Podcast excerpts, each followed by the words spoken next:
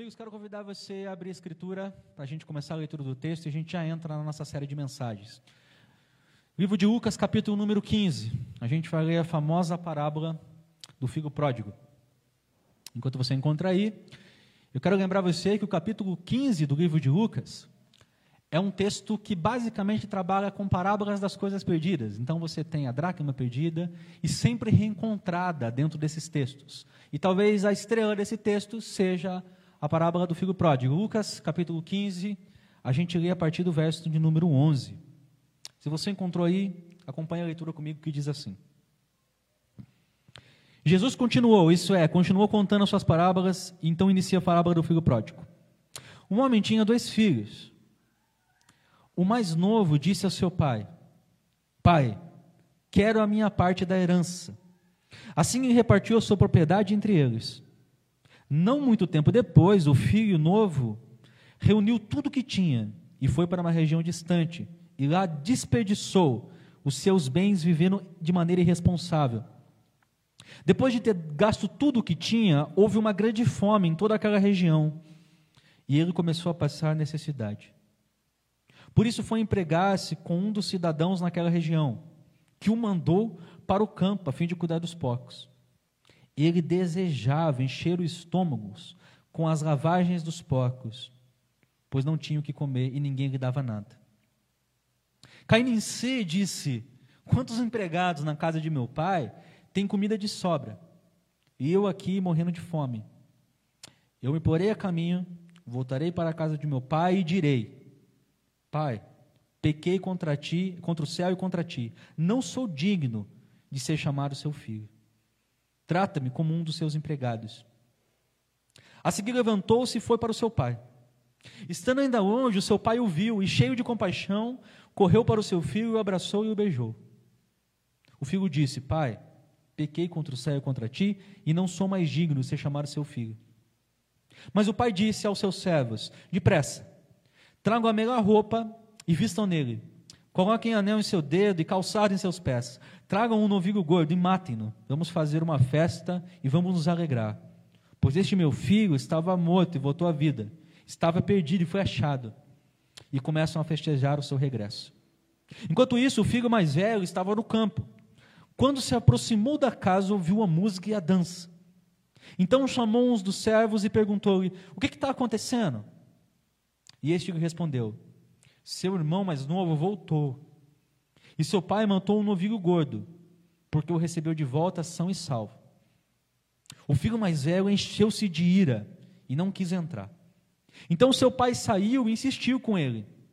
Mas ele respondeu ao seu pai: Olha, todos esses anos tenho trabalhado como um escravo ao teu serviço e nunca desobedeci as tuas ordens. Mas tu nunca me deste nenhum cabrito para eu festejar com os meus amigos. Mas quando volta para casa esse teu filho que esbanjou os teus bens com as prostitutas, matas um novilho gordo para ele. Disse o pai: Meu filho, você está sempre comigo e tudo que eu tenho é seu. Mas nós tínhamos que celebrar a volta de seu irmão e alegrar-nos, porque ele estava morto e voltou à vida, estava perdido e foi achado. Texto do filho pródigo. Você está vendo aí projetado para você, e você que está na internet não está vendo, mas fique sabendo então, que a nossa série de mensagens que começa hoje se chama Religare. A gente está conversando a respeito da religião e do Evangelho de Jesus Cristo. Basicamente, o que a gente vai fazer nessa série de mensagens é desconstruir muitos mitos, tradições que correspondem mais à religiosidade do que ao Evangelho do Cristo e que também estão presentes no meio da igreja. A gente vai falar sobre a explicação de todo esse processo. Deixa eu ver se o meu slide está funcionando aí, Marcelo. Qualquer coisa você passa para mim. Espera aí. Aí. Legal. A gente tem três jeitos de definir religião, tá, pessoal? Em dois modos, a gente tem basicamente algo que também encaixa-se no cristianismo. Quando a gente diz que o cristianismo é uma religião, a gente, em geral, está falando de, de algumas características que fazem uma instituição ou um conjunto, um agrupamento de pessoas serem chamadas assim. Todo agrupamento de pessoas que tem um conjunto de crenças e crê em uma divindade que está para além da matéria, do que você toca, do que você pega, do que você sente, a gente vai chamar de transcendente, que transcende a matéria. Todo conjunto de que tem crenças, doutrinas e acredita em uma divindade pode ser chamado de religião. Bom, para citar algumas do Brasil, a gente diz assim: olha, o catolicismo romano é uma expressão de religião cristã, o protestantismo é uma religião, o budismo é uma religião com as suas próprias características, o espiritismo, o auto-espiritismo do kardecismo é uma religião, não está errado quando os cientistas da religião, os sociólogos, os psicólogos, os filósofos se expressam assim. Dentro desse quadro, o cristianismo se enquadra, quando não usado de maneira pejorativa, isso é, com uma agressividade, dizendo: olha, a igreja evangélica no Brasil e os protestantes são uma religião. Faz sentido, porque nós temos crenças, nós temos doutrinas e nós acreditamos de um Deus que está para além da matéria, certo? Tudo razoável até aqui. Uma segunda maneira de explicar religião é a que a gente chama de etimologia, origem do termo e da palavra. Olha só, você encontra ali o termo religare, que é um termo latino que literalmente quer dizer a ligação de uma coisa que havia se rompido. Se refere assim à religião porque todas, as, todas elas têm, de alguma forma, o desejo de expressar ou de conduzir o homem à conexão com alguma divindade, não é assim? Seja aqueles que são politeístas, que acreditam em muitos deuses, fazem as suas ofertas, oferendas, ou seja, como a religião chamar, para tentar se conectar com essa divindade do outro lado. O cristianismo se enquadra nisso? Sim. A gente, inclusive, acredita que a gente se religa a Deus, o Pai, por causa de Cristo Jesus e da obra que ele fez. Há uma reconexão de um homem criado no jardim do Éden, Gênesis 1 e 2, que, para a tradição cristã, cai em pecado se corrompe, se separa do seu Criador e que em Cristo Jesus agora, de maneira perfeita, se reconecta a esse Deus. Então, quando alguém diz que essa expressão também pode ser uma expressão do cristianismo e do nosso cristianismo protestante reformado, a gente diz é verdade. Mas aí a gente entra numa outra maneira de expressar a religiosidade. Aliás, de expressar a religião, a gente vai chamar de religiosidade, que seria a doença da religião. Porque dentro do cristianismo, a, a gente consegue olhar para o sistema de funcionamento das religiões e ter uma crítica para dizer isso aqui literalmente não tem a ver com o evangelho do Cristo. A, o alicerce, a estrutura de funcionamento é muito diferente daquilo que Jesus veio anunciar para os, seus discípulos. Então, religiosidade, em geral, é o termo que a gente usa dentro das igrejas cristãs como uma crítica a percepções equivocadas, a erros da fé cristã, que trazemos dentro da igreja, ou para dentro da igreja, da nossa tradição brasileira cristã religiosa. No fim das contas, se você nasceu no Brasil, você provavelmente tem alguma tradição religiosa, ainda que não frequente uma comunidade cristã. A gente herda essas características de compreensão sobre Deus. E quando a gente chega para a Escritura, a gente acaba descobrindo uma coisa importante: que nem sempre elas explicam a realidade do que a gente está falando ou dizendo. O Evangelho difere dessa religiosidade. Para a gente começar a entender isso, eu queria que a gente pensasse em um dos sistemas da religião hoje. Religião trabalha com medo e culpa. É um mecanismo, é um botãozinho para se apertar. Culpa porque a gente sempre está em falta. É tão fácil achar culpa? Hum? Brincava com o pessoal do catecumenato hoje. Se eu chamar alguém de canto agora, aqui, pastor da igreja, chamar de canto e falar assim: meu irmão, eu sei o que você está fazendo. Você está em falta com Deus. Você precisa se apegar mais a Deus. 99% das pessoas vão dizer assim: pô, pastor, é verdade. Porque é verdade para mim também. Se você me chamar de canto e falar isso, eu vou falar para você que é verdade. A gente sempre está em falta. E se não fosse as culpas pontuais do agora, a gente olha para a nossa história, a gente vê um monte de coisas que a gente fez, decidiu, errou, falhou, que gera culpa. E as religiões ou a religiosidade tenta usar a culpa como um caminho de exploração. E a culpa trabalha a partir do mecanismo do medo. É, como a igreja, ou a, melhor, a igreja distorcida e distante do evangelho, tenta conduzir os seus membros a fazerem o que eles desejam dentro de uma manipulação? A palavra é medo. Como se prega dentro das igrejas neopentecostais do Brasil?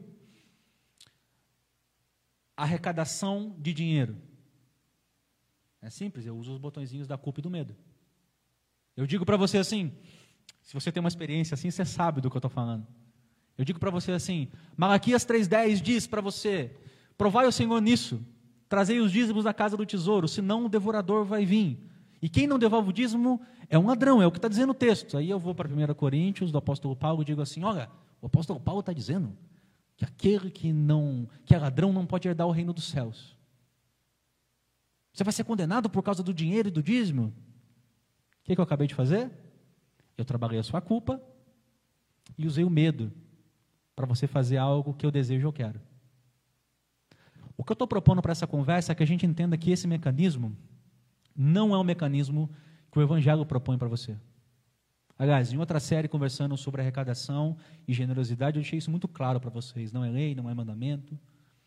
Mas para continuar essa conversa, existe uma maneira de enxergar Deus, e essa é a nossa conversa em cima do texto que lemos agora, a gente já vai expor ele, que é, é desconstruída por esse texto, mas que a gente propõe na nossa cabeça e no nosso imaginário, e a gente cresce com essa ideia sobre Deus.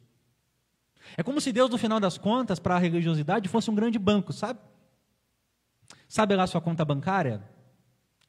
As entradas e receitas e as saídas? E aí você tem um saldo? A religião trata Deus desse jeito. E pior, às vezes dentro da igreja há quem compreenda Deus dessa forma, seja ela conscientemente ou inconsciente. Exemplo simples. Você então começa a entender assim: quando eu faço coisas quando eu cumpro demandas, Deus é um grande banco que está contabilizando essas boas obras e ações, e isso me dá um saldo positivo, que está sendo contrabalanceado com as minhas falhas, erros, pecados, distorções, que me geram um saldo negativo. E no final das contas, a relação de Deus para comigo depende de como esse saldo está. Quer um exemplo interessante desse, desse padrão de religião acontecendo no Brasil? Não há dúvida, por exemplo, de que os espíritas kardecistas fazem um grande trabalho de obra social. Vocês devem conhecer muitos trabalhos que estão acontecendo a partir disso. E legal, a igreja também deveria praticar mais obras sociais, justiça. O evangelho, inclusive, leva a essa consequência. Mas quando eu pergunto a respeito da motivação, do que impulsiona essas obras, você vai descobrir que a ideia principal por trás disso é religião, dizendo: façam boas obras para que seu processo de reencarnação seja de elevação espiritual. No final das contas, eu estou contabilizando a religião como se fosse um saldo bancário. E as igrejas herdaram isso para dizer para vocês coisas do tipo: quando vocês praticam tais coisas, quando vocês agem de determinada maneira, então vocês arrecadam saldos para Deus, e vocês têm talvez crédito com Deus, e quando vocês fazem coisas equivocadas e distantes desse, desse jeito que a igreja, ou o líder, ou o guru espiritual propõe a você, então você cria débitos com Deus. E é sobre isso que eu quero que a gente converse hoje. Você leu no texto comigo uma história de uma parábola de Jesus Cristo, onde começa com um pedido de um filho mais novo. Imagine que esse filho está jantando com o pai e de repente ele vira assim: pai, eu sei que falta aí 20, 30 anos para o senhor morrer, mas eu não dou a mínima. Eu queria muito o dinheiro da sua herança. Faz o seguinte, finge que você já morreu, me dá o dinheiro e eu vou fazer o que eu quero com ele. Os comentaristas são unânimes em assumir dizer assim: esse filho, de alguma forma, está dizendo que não se importa se o pai vive ou morre. Na verdade, talvez para ele fosse vantajoso um pai morto, porque o interesse dele estava no dinheiro e nos recursos. A história vai dizer que esse filho pega esse dinheiro, esses recursos, e como todo jovem responsável, sai gastar todo esse dinheiro com uma vida completamente destrutiva, esgota os recursos, passa por um período de profunda crise, e passando por esse período de profunda crise agora, ele toma consciência. Ele diz assim: Eu estou querendo e desejando comer a comida dos porcos. E lá na casa do meu pai, de onde eu saí, os empregados tem tudo o que precisa. Então a gente tem uma ideia aqui interessante, porque fica óbvio nessa parábola que esse texto, o pai é Deus, e que os filhos representam eu e você de alguma forma. E a gente tem um primeiro de mecanismo de religião operando, porque esse filho diz assim, depois de ter caído em si e perceber onde estava, já sei, eu vou voltar para casa do meu pai. Só que assim, eu não tenho condições de chegar para o meu pai e dizer: Pai, lembra que eu sou teu filho? Me recebe aí de volta. Não, o texto diz que ele se sentindo completamente culpado, diz: Eu não sou digno de se chamar o teu filho.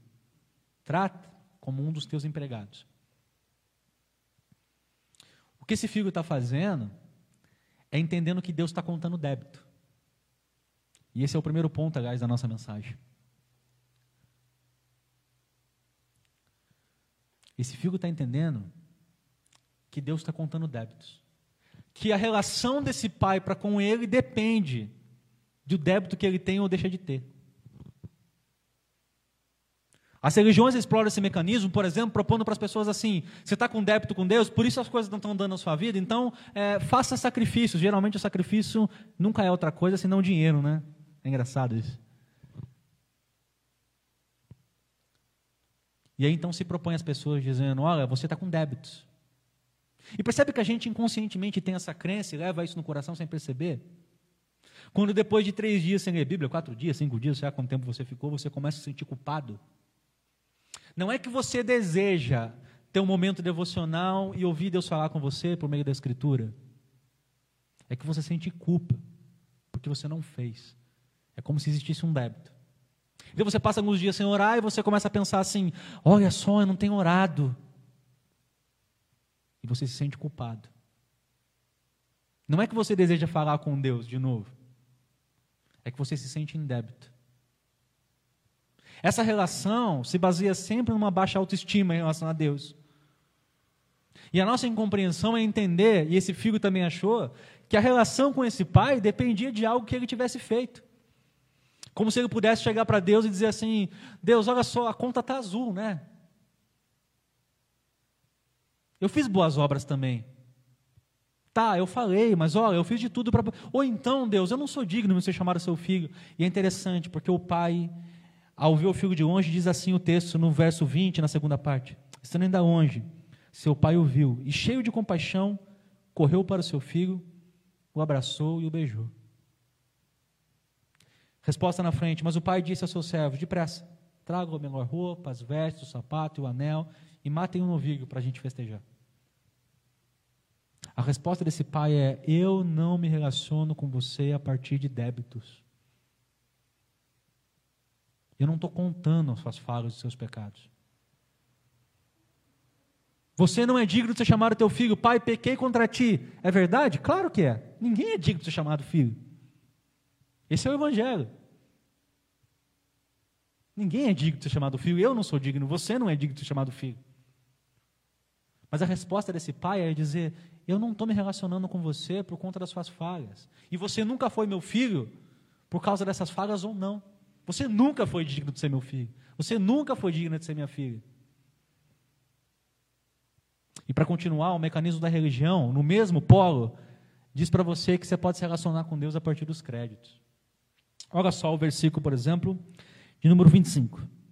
Enquanto isso, o filho mais velho estava no campo quando se aproximou da casa. Ouviu música e dança. Então chamou um dos servos e perguntou: O que estava acontecendo? E esse lhe respondeu: Seu irmão voltou e seu pai matou um novilho gordo, porque recebeu de volta. O filho mais velho se encheu de ira e não quis entrar. Então seu pai saiu e insistiu com ele, mas ele respondeu ao seu pai: presta atenção nessa parte. Olha, todos esses anos tenho trabalhado como um escravo ao teu serviço e nunca desobedeci às suas ordens, mas tu nunca me deste nem um cabrito para o festejar com os meus amigos. Se o filho mais novo se sentia indigno de ser chamado filho, e não se sentia digno de estar perto do pai, o filho mais velho sofria de outra síndrome da religião, que é a síndrome do moralista. Ele queria se basear o, o seu relacionamento ou a sua permanência diante de Deus a partir do crédito. Ô pai, eu tenho obedecido todas as suas ordens, em nada tenho falhado, tenho trabalhado para ti como se fosse um escravo. Eu mereço. Eu mereço ser chamado seu filho. O outro, eu não mereço. Esse está dizendo nas entrelinhas, eu mereço. Porque eu obedeci todas as suas ordens. Percebe que Jesus estava fazendo esse discurso para fariseus. Essas parábolas estão sendo contadas para fariseus que estão ouvindo e provavelmente estão chegando à conclusão que eles são os filhos mais velhos. E está fazendo esse discurso também para aqueles discípulos pobres e rejeitados, os publicanos rejeitados pela cultura por serem ladrões, as prostitutas que acreditaram no Cristo e passaram a seguir Jesus Cristo, que também estão ouvindo e talvez estão se identificando, dizendo assim: é, eu sou esse que é indigno de ser chamado filho. Mas também para os fariseus que acham que tem crédito. E a resposta desse pai também é reveladora. Antes, percebe uma neurose de um religioso? Ele diz assim: Todos esses anos, pai, tenho trabalhado para ti como um escravo. Talvez a primeira questão, se Deus fosse falar com a gente, em diversas outras partes da Escritura, é dizer assim: Mas quem te pediu isso? E a resposta de Deus é: Você está reclamando por causa de cabritos? Tudo era seu. O neurótico que está tentando acumular crédito e tentando bancar a própria relação comigo é você que acha, porque mantém uma rigidez moralista em relação às coisas, que isso dá crédito para você no seu relacionamento com Deus. E a resposta desse pai é: filho, tudo que é meu é seu, sempre foi. O meu relacionamento com você nunca dependeu dessas maluquices que você pôs na sua cabeça, que era o que bancavam o nosso amor pelo outro. Eu absolutamente, a resposta do pai é: eu absolutamente não estou contando créditos. Essa dinâmica geralmente na religião é trazida para as igrejas. De novo, o assunto de sempre nosso, né? Dinheiro. Aonde diz para você assim: se você der tanto, então talvez Deus entenda isso como um crédito e você possa requisitar, ou Ele vai multiplicar os seus recursos e abençoar a sua vida. O dinheiro se torna literalmente um, um depósito e um crédito que você faz com Deus. Sabe de onde isso sai? Isso sai das outras religiões e não do Evangelho do Cristo. Por que, que alguém faz um despacho numa encruzilhada? Eu não estou fazendo críticas a outras religiões, eu estou expressando a estrutura de funcionamento, ok? Porque se a pessoa tem o desejo de colocar aquele animal morto junto com outras oferendas, para que uma entidade que ela acredita trabalhe em seu favor. Se você trazer dinheiro aqui colocar isso aqui, para que Deus trabalhe em seu favor, desculpa, você está fazendo igualzinho. Está mudando nada. Percebe? Seu relacionamento com Deus não depende da quantidade de oração que você faz, do, do tempo que você passa com a Escritura. Essas coisas são desejo de um coração transformado pelo Evangelho do Cristo. A resposta do pai é: Filho, sempre te amei. E a gente chega no porquê. Porque o relacionamento de Deus não se baseia no débito e nem nos créditos, mas se baseia em graça. Primeiro filho ele diz assim: Olha, você está sentindo mais miserável do mundo? Não quero nem saber. É interessante. O texto faz uma curva e diz assim: depois que o filho disse tudo aquilo, o pai, sou indigno, todo aquele drama. O pai faz assim, mas. O pai mandou trazer o novilho. Por... Nunca foi por você, filho, filha. A minha relação com você nunca dependeu das suas falhas. Porque se ela dependesse das suas falhas, eu não tinha relação com você. Dependeu porque eu decidi graciosamente derramar sobre você a minha compaixão e te fazer alvo do meu amor. E o outro filho mais velho dizendo: Senhor, eu tenho crédito, porque olha, tantos anos eu sou da igreja e eu faço tudo tão certinho, Senhor. Eu merecia a sua bênção sobre mim. E ele está dizendo assim: Mas o meu amor por você também não é isso. Filho, eu me relaciono com você porque eu decidi te amar. Você é meu filho ou minha filha porque eu decidi que queria você para mim e comigo. Você não fez nada para impedir isso, porque não podia, e nem fez nada para merecer isso, porque também não podia. Eu simplesmente te amei. A gente está aqui diante da mesa. Ceia do Senhor. Eu só vou pôr minha máscara para chegar perto da mesa.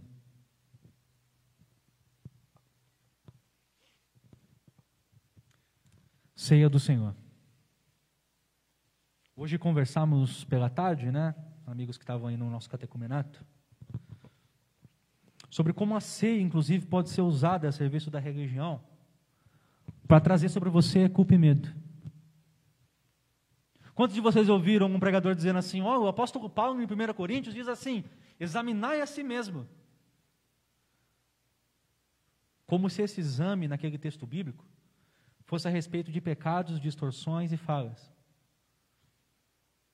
1 Coríntios vivia uma festa chamada festa ágape, a festa do amor, onde as pessoas estavam levando refeições fartas, aqueles que tinham condições e eram ricos, e também vinhos, e passavam a comer e deixavam os pobres de lado, e a beber vinho demais, ao ponto, ao ponto de se embebedar durante a ceia. Paulo está dizendo assim: examinai a você mesmo e percebam como vocês se comportam durante a ceia.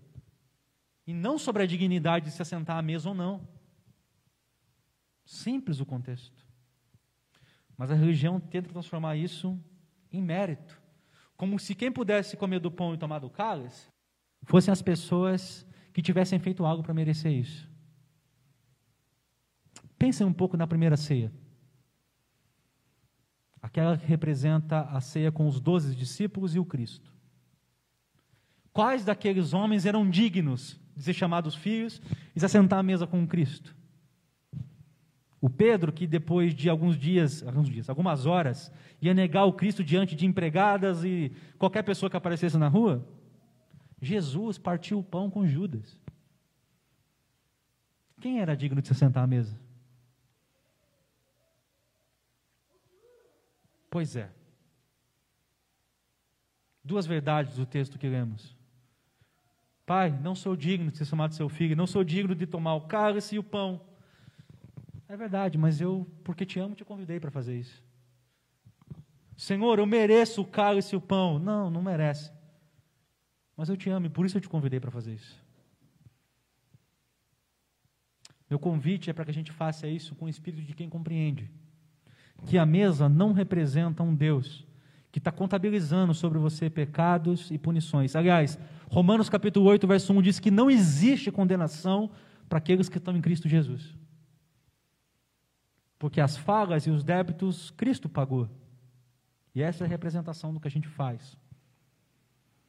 Paulo, quando ensina a igreja de Coríntios, e repito esse texto sempre na ceia, porque é a tradição da igreja do Cristo, diz que Jesus, na noite que foi traído, por filhos indignos como eu e como você, falhos tanto quanto, tomou o pão, o partiu e disse àquele discípulo: Esse é o meu corpo partido por causa, em favor de vós, de vocês, filhos, que de fato não são dignos da mesa.